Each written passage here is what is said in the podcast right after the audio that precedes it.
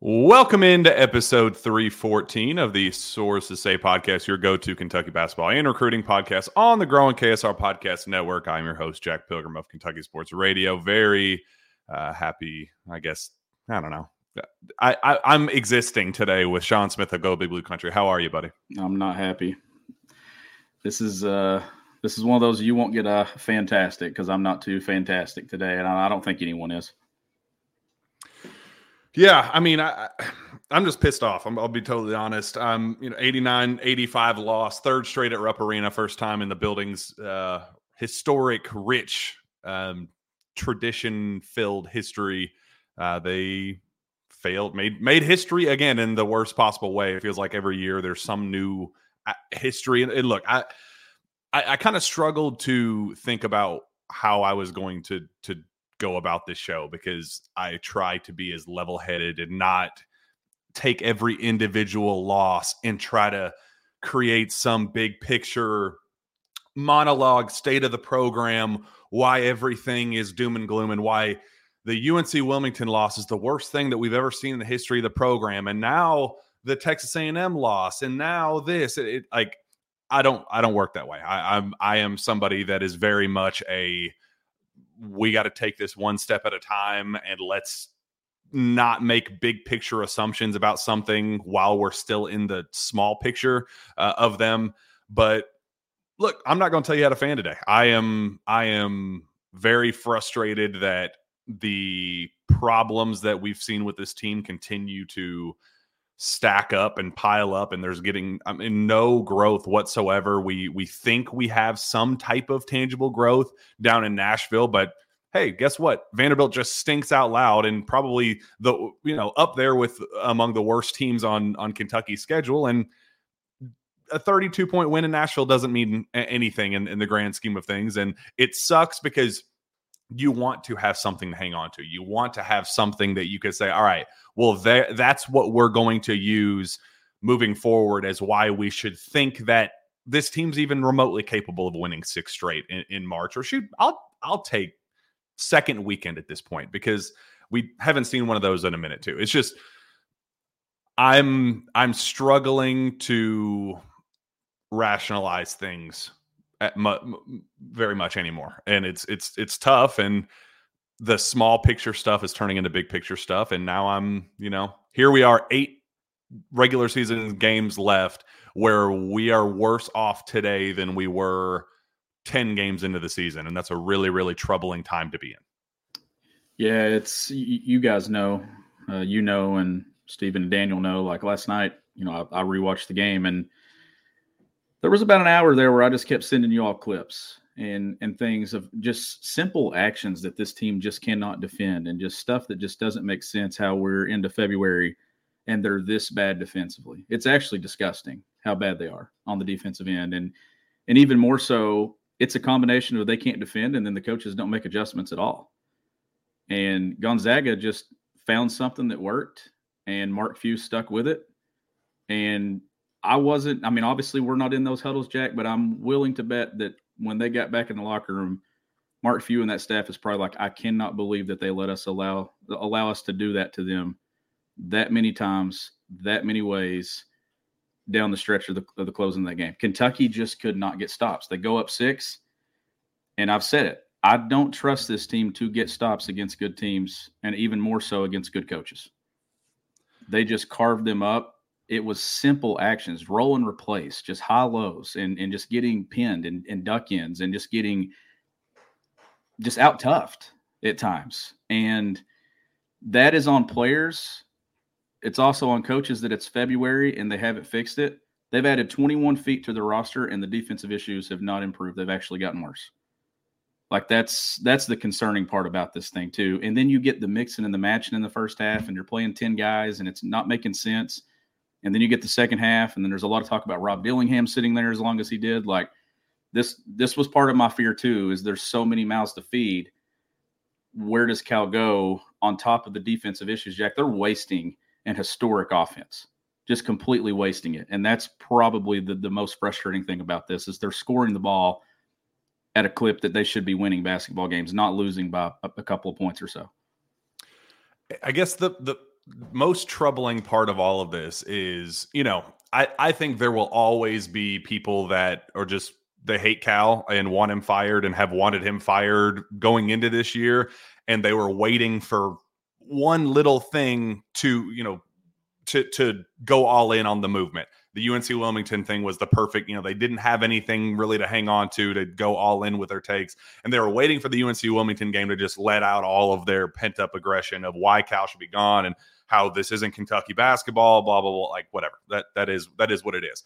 My issue now, as we are in the middle of this skid where we're getting worse by the game and and, and all that, is that this program is getting roasted nationally, not because of stupidity, not because of missing shots, not be, but because of straight up getting, I mean, just out coached. Like you get 12 minutes where they execute the exact same middle ball screen over and over and over and over and over again down the stretch, and you put together four stops in those final 12 minutes of the game, Sean. They finished the game 20 of 24 in the painted area.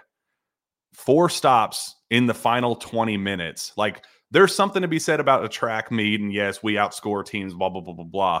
But physically unable to slow down a simple. I mean, it, it, wasn't even like they were running anything exotic to to make the this defense, which is young and thin and all the you know don't have Tre Mitchell, all that stuff. But for them to just execute normal everyday YMCA basketball execution and just baby this front court, which it feels like we're at the point now where we can confidently say that all of them have their own flaws and you don't know which one is the worst. Like you don't know, you kind of have to pick the best of the bunch of the worst. And I don't know if there is that answer. And we'll talk about small ball. And I think that might be the long term answer. Just go back to what was working early. But it was just really disheartening to go through and see the film cuts and see the people going, can you believe this is Kentucky basketball today? Because no, there is no defending 12 minutes of. I mean, I have the same quote from the last couple weeks. Insanity is doing the same thing over and over again and expecting different results. That was for several games ago. I still have that in my notes just because I haven't deleted it yet. And here we are, almost the the perfect definition of that is what happened in the last 12 minutes. The execution is just embarrassing at this point. I, I cannot believe they are as terrible defensively as they are at this stage with eight regular season games to go. So, so my thing is, is we're we're going to get crushed in the comments today because if you criticize John Calipari to some people, they just can't handle it. And they want us to go all in on players. Like, at, at what point, it, everybody is to blame in this. The players don't execute, but it's February. If you get paid nine to ten million dollars to coach basketball, you find what works and, and see improvement on the defense end of the floor. We're not seeing it. What is it now? 124 in adjusted defensive efficiency. I know that's what it was at the end of the night. Yes, is that getting better? is that getting worse? Seems like it's getting worse to me. And and my complaint in in my argument here is you're getting picked apart possession after possession after possession. You don't do anything different. You have three timeouts entering the final minute of a game where you're just getting absolutely abused on the defensive end of the floor. And you cut it to two off a free throw. I was just saying there. I would. I, I think I texted you. I said this is where I would take a timeout and talk about this possession because this is the one. Didn't take it. They go up four. Kentucky comes back, cuts it to two, and then they take a timeout. And then the same thing kind of happens there at the, end of the game, and you get the end of the game situation. But no one is above criticism with this. When it's this bad and it looks this bad, everyone has a hand in how bad it is. The players early in the game, execution on simple actions. I mean, Gonzaga was running like continuity ball screen or flow action and they got it a wide open three pointer out of it. Like just a simple, just not communicating, trying to switch. Rob Dillingham likes to point switch everything. There were a couple possessions there where there were some issues. Like it's just simple things that break this team down. And that's the frustrating part about it. But when you lose three straight at home and you've got an offense that's scoring 85 to 90 points a game and you're still losing, I don't think anyone is, is above criticism. I think it's all the way around. And John Calipari said it yesterday. Don't come after these kids, come after me. I do not think that's going to be a problem for anyone. Am I sitting here saying that John Calipari needs to be fired? Have I said that, Jack? No. No. And but criticism is there. Eh, look, I'm gonna be honest. Like, there's even some people in this chat, JJ and Paw Paw 2020. You two would pile on a lunch lady if you if she gave you a broken chocolate chip cookie. Understand that we have been as patient and understanding and painting lipstick on a pig the entire season. Every little tiny loss we we justified every little detail up to this point. Grow up. Like I'm so sick and tired of the the told you so people, the oh, I thought they said blah blah blah blah blah on Twitter. You guys know who you are. Grow up. Like it, it all turns into this eating each other thing once we get to the point of chaos at the end of these seasons and stuff. Like, man, grow up. I, I'm so tired of having to defend my like make me it, like we're getting gaslit by our own fan base and by the coaching staff it, like no i'm I'm so done with feeling like I have to walk on eggshells, knowing that I am as reasonable as anybody out there. Understand if you're looking for a media outlet that is as level headed and hey, let's not be over, let's not overreact to every little detail over the course of the season. We have been that. So when we finally take the time to say, hey, the first time in the history of this building that we've lost three straight, things aren't trending in the right direction and people go you know open their notebook of uh, of defending and you know it's to grow up man i'm i'm it is very it's acceptable to say that seven losses at this point in the season understanding that there are eight regular season games to go six of them being quad one quad two opportunities four of them being in true road games understanding for the first time we could say guys, if we don't get this taken care of, this could get south, go south very, very quickly. Like we, this is it likely that they're going to miss the tournament? No, God, no. There's way too much talent, and if they don't make the tournament, it's a joke. It's it's would be absolutely pathetic for that to happen. But they have lost the benefit of the doubt given their play up to this point. So now with seven losses and a tough stretch in the last eight, if you look at even last year's last four in,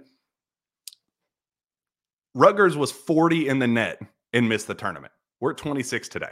Like, if things keep going this direction, and I don't think that they are going to, but if they do, it's not out of the realm of possibility to talk about a real, real disaster scenario with this program. So keep with the uh, oh, here you these guys go again being negative because we haven't been negative all year long. This is the first well, time that we're going, ah, this is a breaking point. So now grow up. No, we've been hit with the other two positive, and then when we're when we criticize, oh, they're too negative. So, like, I, I mean, I care less. I'm just going to tell you how it is, and that's just to the point. And do I have I said up until maybe three weeks ago that John Calipari was doing a really good job with his team? Yes, but the last few weeks they have been exposed in a lot of areas that maybe we missed when they weren't healthy and they had bigs out like when they lost to Kansas, we sat here and we got we took a moral victory. All of us did. We said, man, when they get these seven footers back, how good can Kentucky be? Well, guess what? If we were saying it, I think the staff was thinking it too. So maybe they let some things slide, just assuming that adding size to the roster was going to make them better defensively. It hasn't. I don't think it's made them better overall at, at all. And we will get into that. But as you go through it, the the, law, the, the, the overtime game against St. Joe's, we probably should have talked a little bit more about that one too. The UNC Wilmington loss, probably should have talked a little bit more about that one. Like uh, what I'm getting at here is there were there were red flags that things weren't getting better. And now we're to a point where it's just the ship is sinking and it's sinking and it keeps sinking, but they're scoring enough and they're good enough offensively that I still have hope that this team can be good and can put it together, but it's going to have to start on the defensive end. But also, it's rebounding, it's toughness. Like Gonzaga attacked Kentucky in the second half at two of their most vulnerable areas physicality and toughness on the interior, and discipline and youth. Running some simple actions and just getting them confused, and a team that doesn't talk well defensively and they get bullied, that's a bad combination when you go up six there and then you can't get more than a couple stops the rest of the game. I mean, Gonzaga scored every single trip, it felt like. down the stretch of that game. You have to get a couple of stops, Jack. And then when you look at the box score and things, I mean, it's it's the same stuff. Like when you're talking total field goal attempts and everything for the game, Gonzaga shoots 68, Kentucky shoots 61. Kentucky hits more threes than Gonzaga. They hit two more free throws than Gonzaga, but they Gonzaga gets seven more shots. Even though the second chance points number was like even, it's just they those offensive rebounds that Gonzaga got took away possessions from a team that one can't get stops, but also scores the ball very, very well. Had you given Kentucky those six or seven extra possessions, I'm confident Kentucky goes and scores points and wins the game. Like it's it's marginal stuff. It still is. They're they're losing games by three or four points. It's not like they're getting blown off the floor by 20 to 25. It's it keeps going back to the same thing, Jack. You don't have to be elite defensively. You just have to be capable. And right now, this team is not capable of getting stops. Effort and toughness. We've got to just rep the name on the jersey, Kentucky. The people who played here before us, they left it all on the floor. We've got to start doing that. Just because we're young, we can't think it's going to be easy for us. Guys came in already with a target on their back just because of the jersey we're wearing now. We've got an, an even bigger target on on our back. We've got to go out every night and prove ourselves. It's not going to be an easy night. Everybody's going to bring their A game, so we need to toughen up. Adou Thiero. I thought that was very telling, Sean. Him saying that we need to rep the name of the jersey, Kentucky, that they don't feel as a collective team right now that they are living up to the standard of Kentucky basketball. What the guys leading up to this season have done for this program, the all time grades, that they don't feel that they are doing those guys justice. But when we have the audacity to say, hey, this something's not off some, something's off here there's way too much talent here for seven losses at this point and how they're losing i mean the the clip of the end games uh, exec- end of game execution in, in um, five different possessions where they had a chance to tie or win and five of those losses was as eye-opening as it gets because it just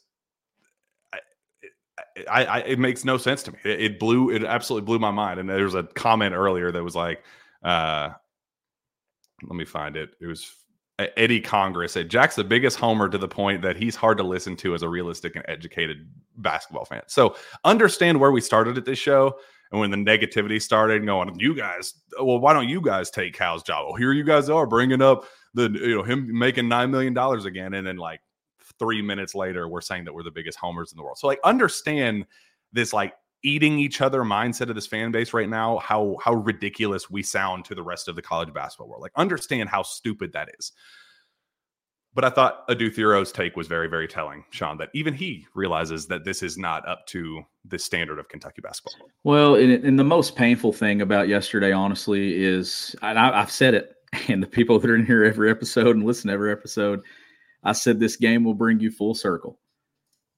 Sometimes it'll bring you full circle, and the other team's in the situation you were in. And Kentucky's down three with the ball, and Gonzaga fouls and put you at the free throw line. And that was probably one of the most painful things about it is you're like, man, we were in this exact same situation two weeks ago, and we didn't do this. But I mean, everybody's different. Like every coach has a, a difference in philosophy and what they want to do in late game situations. But the final play it's been talked about a ton. And did I like it? Absolutely not. But Kentucky lost the game in other areas.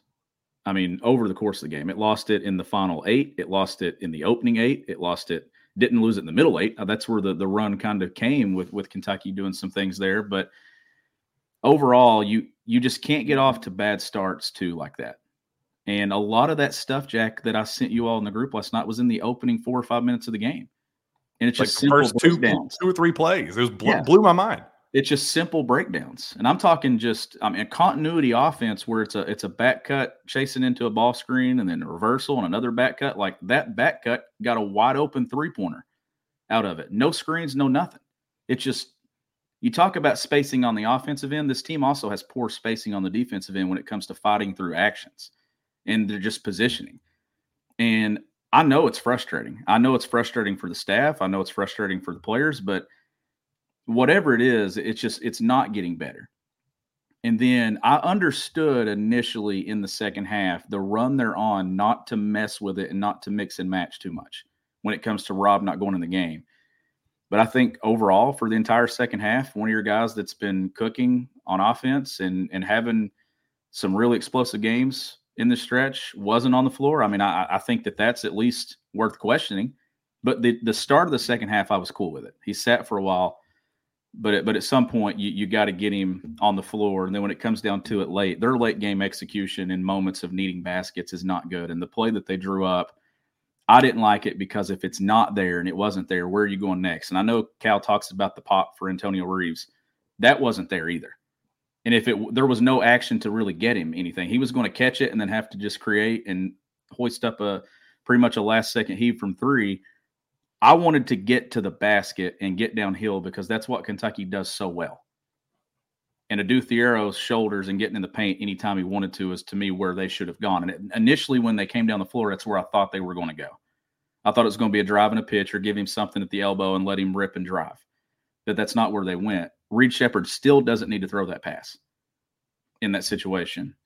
But it just that was a simple action to defend, Jack. I, I think that they saw that coming a while away, a mile away, and they communicate where Kentucky doesn't. Now that play probably beats Kentucky if you flip it. But that's a team that talks and is connected on the defensive end in that in that moment, and they they stopped it, and Kentucky lost the game there. And my issue was not only that we've seen that exact play that other coaches, I don't know if you saw Rob Dauster say that there's a, an opposing coach that texted him and was like, "Yeah, we saw that on film." Like that that's their go-to in that exact moment. That that was the most predictable thing in the world for them to do in that in that time. But if you look at the frame by frame, Sean, it is as ugly as a because as Cal said, uh, you know, the, his ideal scenario of how it would have unfolded was the first look was the lob, obviously, and if that wasn't there, uh, Antonio pops out of the top of the key for for the three, and and it worked before where it was AB going for the lob, and it ended up with a Reed kick out uh, on the left wing, and he drills a three. Like it has worked in the past, but in that moment, Reed is lifting for the lob before Antonio even thinks of kicking out for, for the top of the key.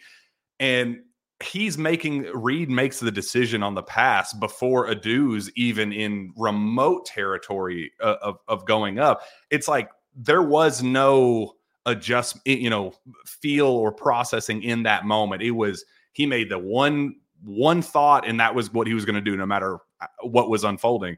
And if you're going to do that, how do you short arm the one guy that can jump through the roof of Rupp Arena to catch that ball? It was like if you're going to have the balls to make that your go-to game tying, send it to overtime play.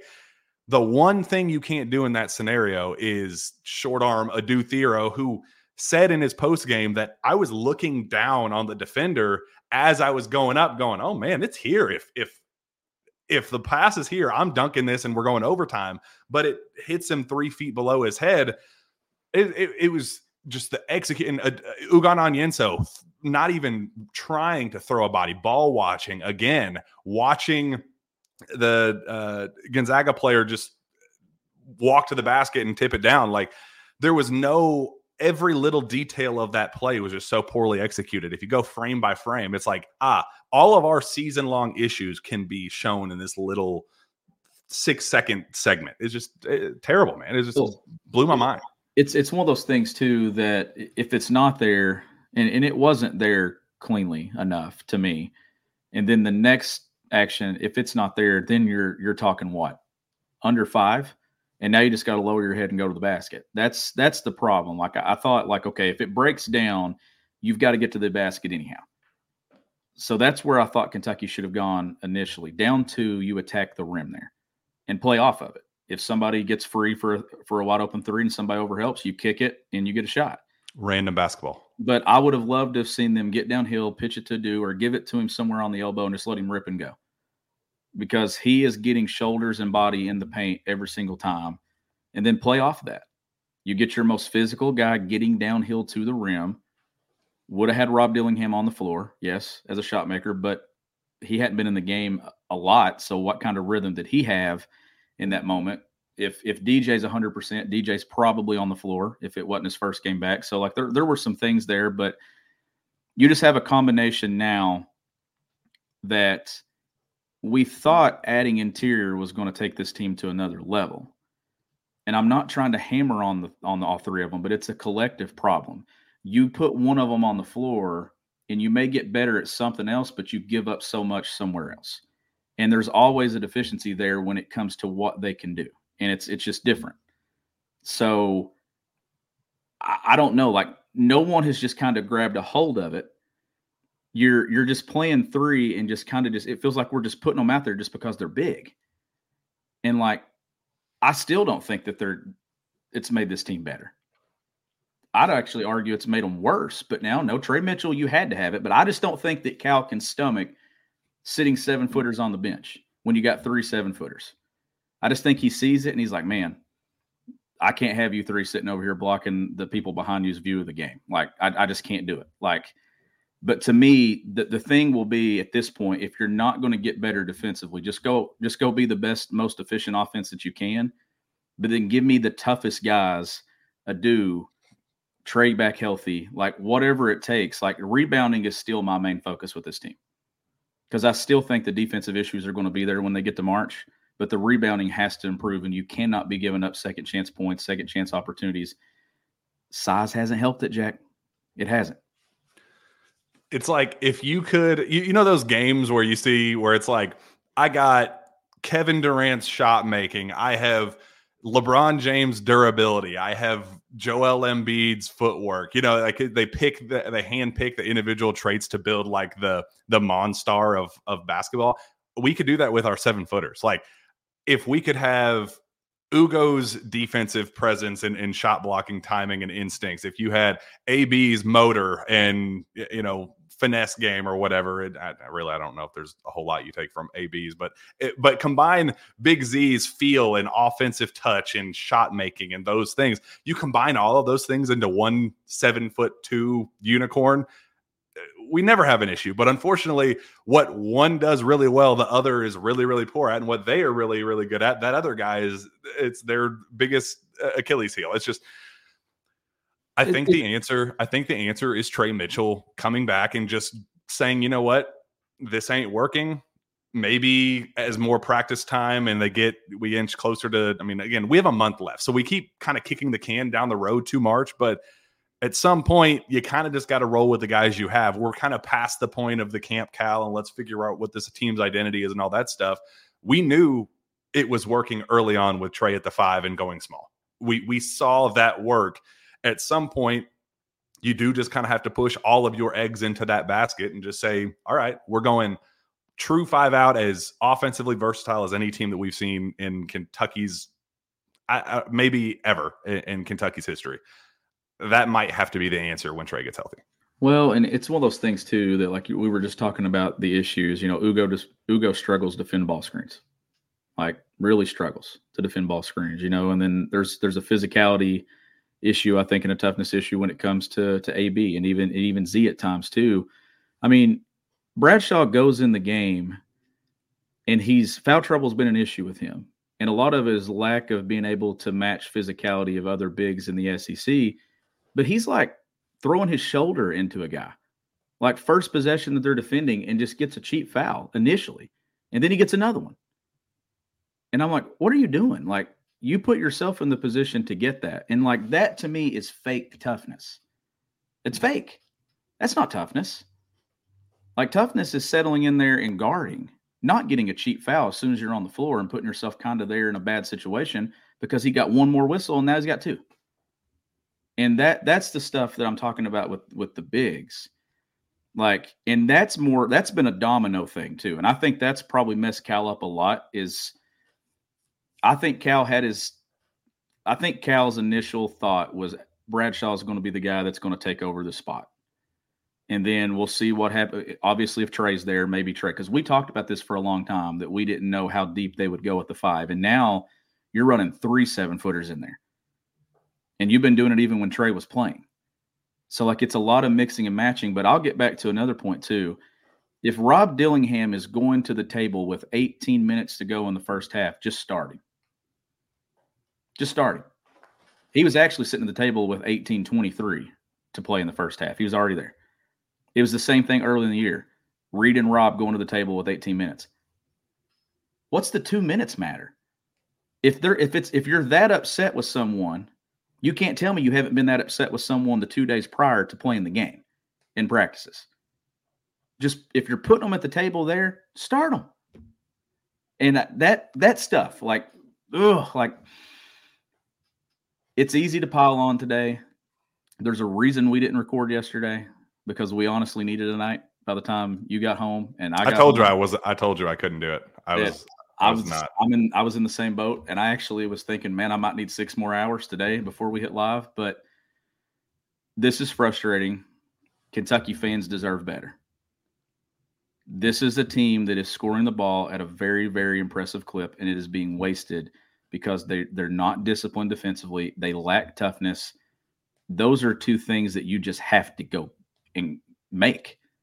You can't coach that in a hmm. sense. So this is where I'm coming with Cal when it comes to the toughness aspect of it. You either want to be tough or you don't want to be tough. Discipline, you can talk about it, you can talk about it, you can talk about it. Ultimately, it's up to you to stay disciplined. To me, where it comes into play is you got to help these guys out as much as possible. I'm not saying go zone and sit in zone. We have talked about this multiple times. I don't want anyone to think that you can sit in zone for 40 minutes because I, am not that coach either. But out of timeouts, out of situations, just show it a couple of times. Just make Mark Few actually have to think about what he's doing on the other sideline and, and, and the job he's doing. Gonzaga made a couple of simple adjustments and left here with a quad one victory, their first of the year. Meanwhile, Kentucky's two and five in quad one. And let's face it, Jack, it's a bubble resume with a quad three home loss. Yes, they've won at Florida, who looked really good yesterday. They beat Carolina on a neutral floor. They got to go to Tennessee. They got to go to Auburn. They got to go to Mississippi State. They host an Alabama team here at Rupp Arena. We know Rupp Arena is no longer just a sure win. There's work to be done. I'm not saying this team's going to miss the tournament, but I actually think that we're one more loss away here. You lose to Ole Miss, can't can't lose to Ole Miss, but you got to get some of these down the stretch because to me, if you're playing on Thursday in the SEC tournament, you may be right there on the line of a bubble top, especially if you've added a quad three home loss to your resume early in the season too. Like that's that's the I'm more I'm actually concerned about it is what I'm trying to say. Just the direction they're trending because they're losing. If these games were away from Rupp, they're at Rupp. That's what's concerning to me, which gives me no confidence that they can go beat these good teams in their gyms either.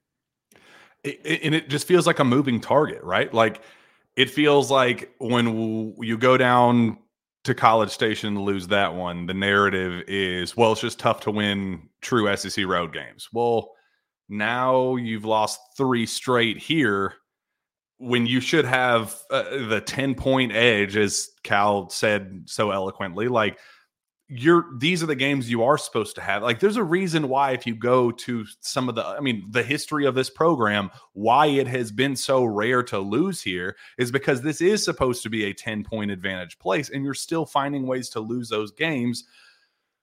It and look, this year started with the puffing chest out saying this is my roster. I handpicked these guys. This was the, you know, every, while everybody else in college basketball is getting old and what you know 27 year olds that should have two kids and collecting social security and like you there was so much of that stuff going into the year because he was clearly confident in what this team was offensively. And that's fair but also understand that if you're going to puff your chest out in that way understand that when the ground crumbles a little bit and we go whoa whoa whoa i thought this was what you wanted and and you now you're saying well it's just a tough league. Well now it's just this. This is you can't just keep kicking the can down the road and moving the goal st- uh, goalposts ever so slightly. At some point something's got to give. That's why this show is happening right now because it does feel like we've kind of massaged things and been delicate and all that. But like at some point these are the guys you recruited. These are the guys you built this roster around. I remember Sean, you were you were there with me when I interviewed John Welch in and you know we were at Peach Jam on that phone call, and he said, "Yeah, this is one of the best offenses I've seen in a minute." I'm almost wondering if it's a if, if it's an indicator of the defense. I, I, don't know if we're just that good offensively or that bad defensively. And it was kind of a like chuckle thing in the moment. Little did we know it was kind of both. It was kind of how elite this team is offensively and just how terrible they are defensively. And you'd think that having somebody like that to go against every single day in practice, having that com- you know competitive edge, you're not going to face a better offense in college. But you'd think that you'd kind of just improve iron sharpening iron, but they haven't, and that's why if they haven't gotten better from July to today, what makes you have the confidence that they're going to have stuff fixed by Tuesday against Ole Miss? Like that's kind of where my red flag sirens are going off in my head right now. Yeah, uh, I'm with you. And, and, there's a comment a moment ago, and like I, am letting comments get to me too much today, and I, I, need to let that stuff go. But like, there's just some stuff that gets said that I'm just like, what are you talking about? And it was, where was it a second ago? Oh, when when John Calipari leaves Kentucky, five stars won't come here anymore. Why are we like? Cal's not getting fired. We're not even having that discussion. John Calipari is not getting fired. But this program won seven national championships with multiple head coaches before John Calipari ever walked through the door. This program will be fine. This is Kentucky basketball. Like, if you get the right situation, any good coach can win here and do it. Like it's it's been proven, you know, over time. I mean, Rick Pitino, Tubby Smith, Cal. I mean, it's Joe Hall, Adolph Rupp. Like it's that's what makes Kentucky basketball Kentucky basketball. Nobody is a is bigger than the program, Jack. But this is my fear of this. Sam Bowie said it. And it's wild to think that he said it at halftime where I start to think the wheels came off with this thing. And he was joking. He was absolutely joking when he said it. He just he had one thing to say with the mic. He said, Cal, if you don't win it with this team, it's your fault. And since halftime of Georgia, the vibes have been different. And that's just a coincidence. That is not anything else. But my thing was we we've got 3 or 4 years kind of piling on to the feeling that's going on right now. This isn't just 3 losses at home. This is 3 to 4 years of underperforming and significantly underperforming on the defensive end of the floor. Yes, John Calipari deserves a ton a ton of credit for changing offensive philosophy. He does. He's completely shifted what he does. They're scoring a ton of points. They're more fun to watch on that end of the floor, but with it has completely face planted on the defensive end. That is not like John Calipari coach teams. And I guess Jack, in a in a way, that gives me some hope because I do feel like over the course of time, John Calipari has put really good defensive teams out on the floor. That I think that they will. I, I'm still going to say it. They're going to get better in that on that end. It's just will it be enough to kind of mask some of the issues that they have? Because every team to me is flawed in some way. Even teams that win national championships have a weakness somewhere. It's just can they overcome it? This team is going to have to overcome it one by scoring efficiently. That means having your best offensive lineup on the floor majority of the night. But with it, you have to come and be an elite rebounding team. Right now, this team is getting down by multiple baskets, double digit points again yesterday in the first half.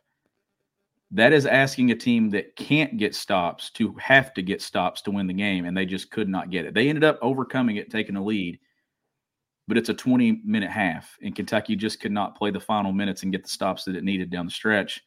That's that's asking a lot of a team that's really struggling to get stops in general to have to fight its way out of a deficit. This to me, this is a team that if they play with the lead, they're fine because it's it, then it becomes I'm trying to outscore Kentucky. Gonzaga just out executed, out toughed, and uh, Kentucky comes away with uh, with another quad one loss, and Gonzaga gets one, Jack, and that's that's probably the biggest eye opener about it. 0 and 5 entering quad ones in that game, and then they get one.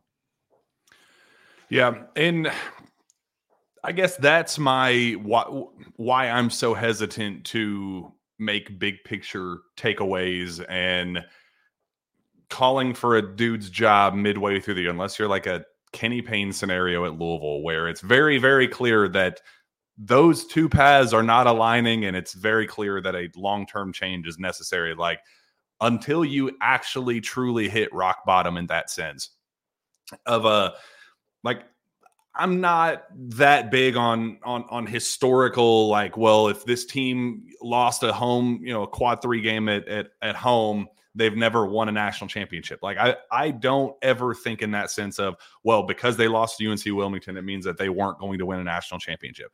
I also understand that there is a chance and that's why I said this a couple couple show, shows ago saying that there was a fork in the road and this could go one of two two paths that there is a chance that the you know if it's a physicality thing and a fight thing that if they do learn to to get three or four more stops lock in for a true 30 seconds as dumb as it sounds because we keep repeating the same thing show by show it is as simple as if they just kind of you know i don't think the discipline's ever going to get super fixed i don't think the fundamental issues are going to fix but even if they could just string together a couple of what justin edwards did at the end of the game just was there anything fundamentally sound about that? No, he just kind of dug in, fought, and got to stop. If they can put that together for extended periods, is there a chance that they string together some momentum and become the team we all hope and dream? Yes. And that's why it's dumb to even consider Coach Cal needs to go right now. He needs to get fired. You know, all that stuff is stupid until we see put up or shut up time in March. That's that is it's a dangerous position to be in because you can't just play for March. These games matter, but that's going to be the deciding factor of what the future of Kentucky basketball looks like. Any of those conversations up to this point, it's a waste of time. Mitch isn't going to fire Cal right now. Cal ain't going anywhere. It's it, we're wasting our oxygen up until that point. But it's a dangerous position to be in because then it does become all about the March results. Yeah, it does. And it this was an important season for not just John Calipari, but for the program as it is right now. And we knew that going into Toronto. Like we knew that. We knew that in June. We knew it in July. We've known it the entire time. I just don't think any of us thought it would be at this point where they've lost three straight at, at Rupp. And then, but you mix in a terrible loss to South Carolina where they just had no shot at winning down the stretch. And then you mm-hmm. get, you beat a bad Arkansas team on the road, didn't look good offensively you go to Vandy and you take care of business against a bad Vandy team, like that, you're taking care of business there. It's just quality opponents that I think have really good head coaches are are getting you right now. And like I'm like I said, it's not like Kentucky's losing to Gonzaga by 20. Like if they lost that game by 20 yesterday, I'd have even more concerns about where they're going. It's even with all the flaws that they have defensively and rebounding they're still in position to win these games. That's what's frustrating. And that's why I keep saying they don't ever have to be elite when it comes to the defensive end of the floor. You just can't combine it with not being able to clean up misses when you get misses. Because Gonzaga misses a shot, they get an offensive rebound, they're right there at the rim, that's two points. Like you, and a lot of it, Jack, is you can go back and look Kentucky is not putting a body on a body. They're trying to out jump people, trying to out athlete out athlete people. You cannot do that at this level. These guys, as five stars and ridiculous athletes, can get away with it in high school. You cannot get away with it in Division One college basketball, especially against programs like Gonzaga. Their, their front court and things, they're, they're physical, they're disciplined, they're well coached, they understand positioning. Mark Few, when it comes to positioning and playing this game on offense and defense, one of the best in the game at teaching technique and things. And you see it. Their guys were rebounding and boxing on both ends of the floor. Kentucky's not boxing or rebounding on either end. Got some second chance points, yes, but they threw away some opportunities to to go get points by giving offensive rebounds to Gonzaga. And I just think that those extra five or six boards, it takes away possessions and shot attempts for Kentucky. Like they didn't turn the ball over yesterday. Did you see uh, Mark Few's quote about Tre Mitchell? Um, he said, We spent a lot of time worrying about Tre Mitchell. He's a tough matchup with his pick and pop and what he can do if he gets a small, by, a small guy on a mismatch. So we caught a huge break there with him not playing. It almost, the way he was wording that, it almost, I don't want to say it was a jab, but it almost was like a humble brag of, yeah, we were expecting a tough matchup with, with Tre Mitchell. He's, he's, he, you know, I don't even know how to how to word this, but it, he he was going above and beyond to prepare for Tre Mitchell, dedicate a lot of his game planning toward him, and then it ended up not even being a factor, and still kind of did the went to what worked, and and, and he was kind of polite, but also kind of like pity patting you on the head um, saying, you know, that well, that's just what we do. That's what we're known for. Uh, you, you, know, our, our teams are, are known for going big down low and, um, you know, was defending K- Kentucky's defense. I, I know some uh, people have discussed a lot about their defense, but they climbed up against us in the second half and it was hard. Uh, we had to work really, really hard to get buckets in the second half. We executed well and made the right plays, but we had to work. It just felt like a, a, a pity party, man. And it just, it's tough to be in this position as a Kentucky fan and just having an opposing coach pity you. Like this, that's not how this should be. We shouldn't feel that the other guys are like coddling us. Oh, it's okay, guys. Oh, you know, everything's going to be fine down the stretch. That that that's not how Kentucky basketball should be. No, I agree with you 100%. And I mean, obviously, getting Tre back is is very important, and getting Tre back healthy is even more important. So when it comes to you know you don't want to rush him back or things like that, but I mean there's there's some important games coming up here, and each game has significance. And the quad three loss that Kentucky got to UNC Wilmington, I don't think the committee is going to care that DJ Wagner wasn't playing that day because Kentucky's had a guy out almost every game. So it, it becomes hard to really evaluate if you're if you're going to use that evaluation tool. But overall, Jack, like there's there's a lot more stuff that I focus on, and it's how you're playing down the stretch. And I keep talking about it's not the overall body of work when it comes to KenPom, and, I, and I'm looking at defense and offense. I want to see how they're playing in the final 10. We're getting into that territory now of where Kentucky goes in this final month push. I mean, we're a month away from the SEC tournament. And this is where good teams start to transition into becoming great teams. And then the teams that are there that are you think are contenders become pretenders, and this is where they start moving more towards the bubble. Kentucky's here, and and I'm I'm still like I said, I wasn't ready to have the conversation last Sunday about them missing the tournament.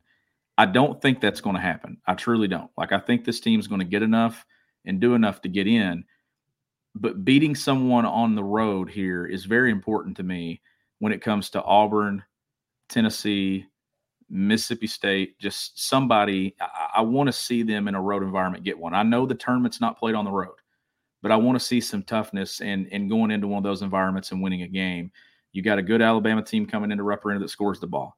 You've got Chris Beard, a really good coach, bringing his team to Rupp Arena this week. Like there's there's games here that you look losing these don't crush you resume wise, but when you've lost three straight at home and you've already got a quad three home loss on your resume, and you've only got two quad one wins, you need to do something here.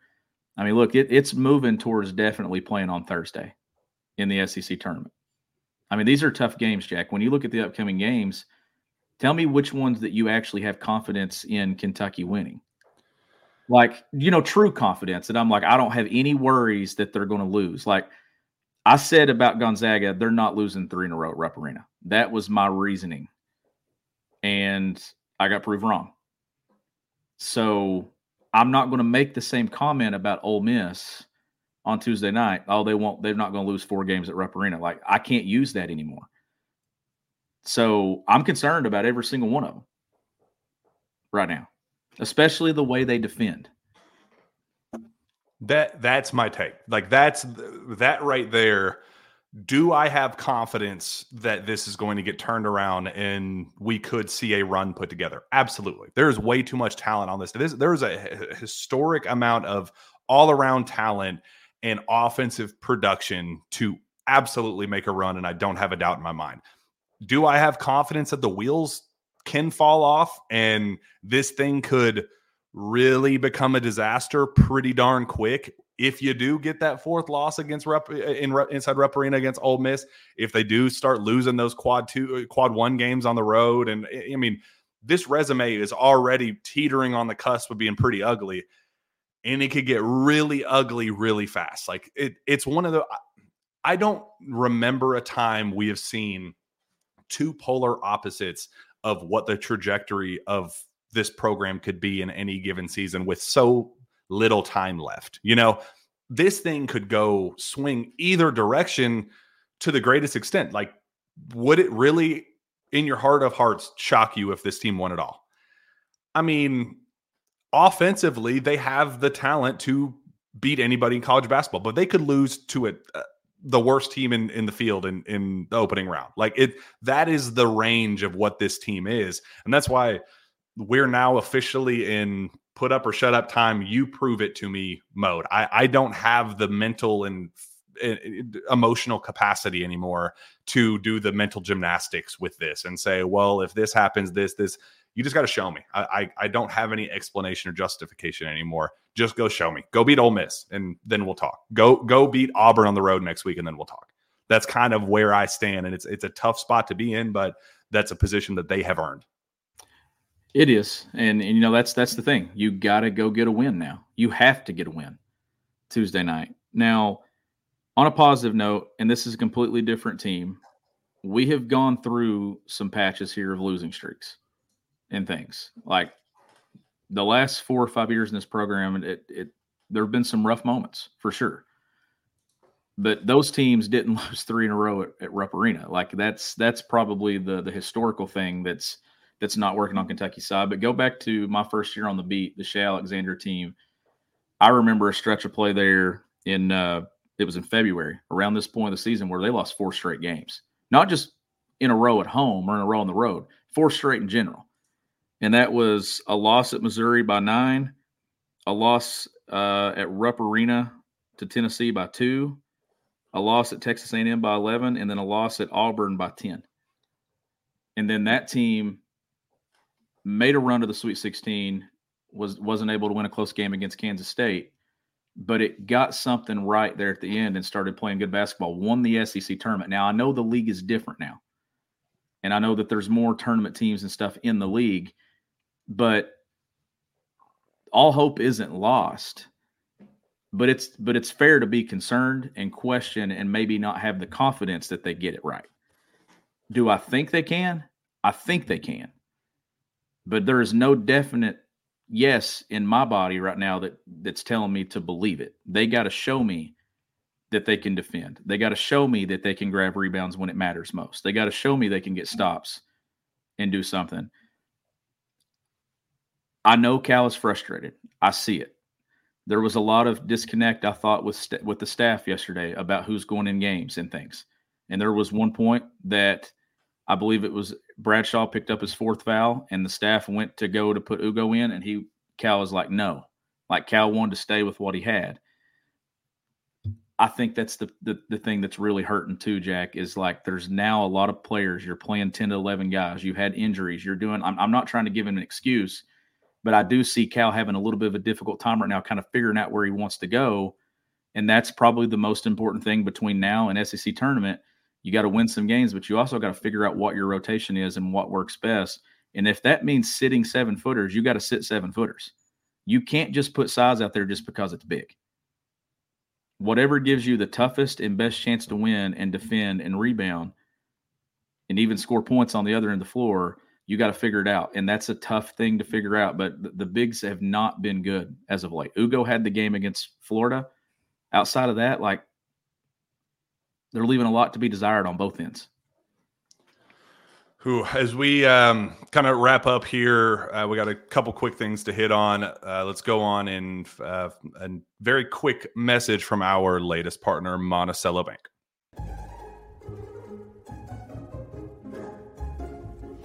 Well, hello, Cindy. A lot of banks are changing hands these days.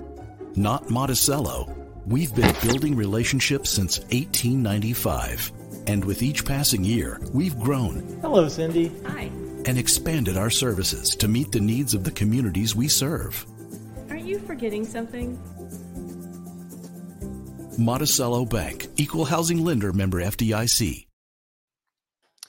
And the Sources Say podcast is also brought to you by Andy Luedecke and MyPerfectFranchise.net. Andy is a franchise consultant as well as franchise owner and helps people find franchises that fit their skill sets, financial requirements, time to commit, and more. His services are 100% free, and he is here to help. If you have any questions about business ownership, you can learn more and contact Andy anytime at www.myperfectfranchise.net. Oh, all right, Sean. We um, we're, we're getting out of here, but man, I'm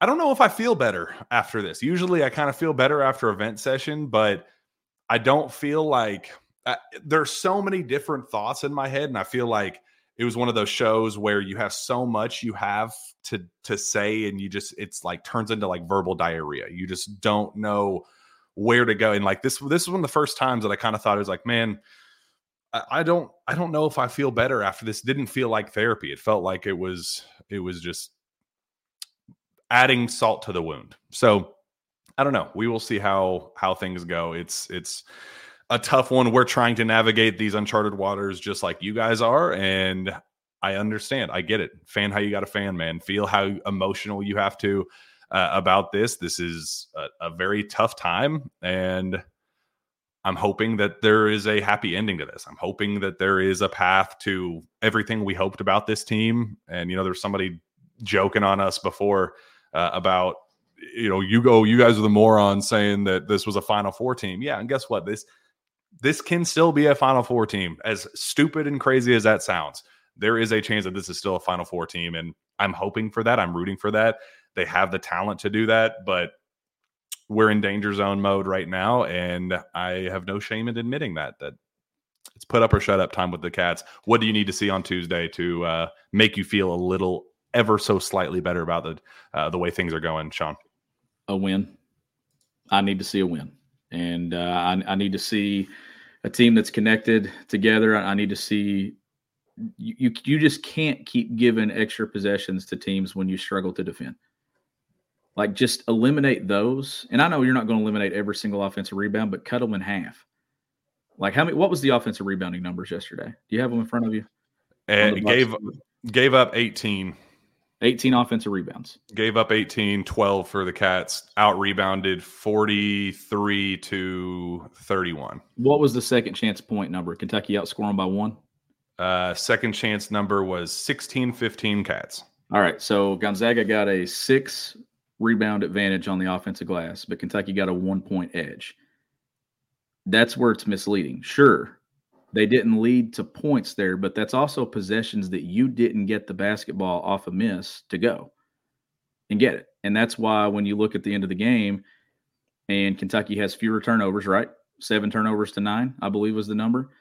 You turn it over seven times, they turned over nine. They grab six more offensive rebounds than you, but they take seven more shot attempts than you. And that, eight, eight, 10, eight, 10. Yep. If if you had given me, if you had given Kentucky 68 shot attempts or 66 or 65, they probably do enough to overcome a four point loss in those trips because Kentucky scores the basketball. That's how marginal this thing is. You got to rebound the basketball. You have to rebound the basketball. You have to get stops, but you also have to grab misses when when they miss shots. And Kentucky not only fails to get stops, they also a lot of times failed to grab a defensive rebound. And that's a mm-hmm. combination that will send you home. And my fear is is if you keep losing games, you're going to get matched up with a team there that first weekend that's going to whew, it's going to put a lot of pressure on you and you're you're you're playing a team that may possibly be better than you or right there with you. And that's that's the danger of getting into this part. Now, a lot of people will say seating doesn't matter and Probably doesn't when it comes down to it. It's more of a matchup based thing. But boy, somebody sees Kentucky, they're probably thinking, man, we're gonna have a good offensive night for sure. Like, and that's that's the part that's getting me. Like, teams are getting confidence to play Kentucky when they see others go into Rupp Arena and beat them. That that was the danger zone of this. It it used to be, oh man, we have to score 90 to beat this team. Now it's oh man, we get to score 90 and have the chance to beat this team. Like that's the mindset has changed, and we got to flip flop back uh, that back. And is it Tre Mitchell back at the five and going all in on five out and and going that route? Maybe we'll see. He has to get healthy first. I understand. My my understanding going into the week was very iffy for Gonzaga, and the internal hope was Ole Miss for Tre. But you also don't want a situation like DJ where he comes in and he's hobbled and not at 100%. He's limping, know, four possessions in. Like that wasn't an ideal position for him to be in either. If we're playing the we're pushing all of our chips in on March type deal, you also need them at at at full strength too. So I know it's kind of a damned if you do, damned if you don't, because you got to win these games too to make March. So it's like I mean we're at a chicken or the egg situation with this team right now, and just win, as you said. I that I I couldn't agree with you more. We are in just win, must win territory down the stretch. Start stringing together some some stops and shut people up. Just just give us a reason to shut up. That's all I care about. I will be the happiest human being on earth if they start stringing together wins and look like the team we believe they can be, because that's what we're rooting for. I believe in this team. I uh, think they have the personnel to do it. Now it's on them to show that they can do that. Sean, uh, we'll see what happens Tuesday night. Hopefully it's fun, but we'll be back Wednesday no matter what, uh, win or lose, to break this thing down. Appreciate you coming on. Happy Super Bowl Sunday. Who you got tonight? Chiefs. Got the Chiefs. I I'm I think I'm personally rooting for the 49ers because of my dad, but Mike Edwards was a was a good bud of mine back in in you know when he was here at, at UK and I wouldn't mind seeing him win a second Super Bowl with a second team. I think that'd be cool. So I'm personally rooting for. So here, I, am hoping that the 49ers win, but I'm also hoping Mike Edwards has a big game. Maybe he has like a, a pick six or a strip sack and, you know, scoop and score or something. I think that'd be fun. But uh, I'm looking forward to it, man. It's going to be a blast. Happy Super Bowl Sunday to each and every one of you. Hopefully, you can take a step back, take a deep breath, and you know take this team for what it is. And hopefully, that's a good thing. We'll see how things go Tuesday night. Hopefully, for uh, a win, get back on the right track. This team needs it. Where can fans find your work, Sean? You can follow me on Twitter at GBB Country. Find me on Twitter as well at Jack Pilgrim KSR. Go subscribe to KSR Plus and help vent. It's a nice little vent session right now over that community. So go subscribe over there. Subscribe to this YouTube page, comment, subscribe, like, keep doing all those things. Appreciate everybody that joined us on this Sunday. This was fun. Um, hopefully, hopefully next time's a little bit better. We will see you then.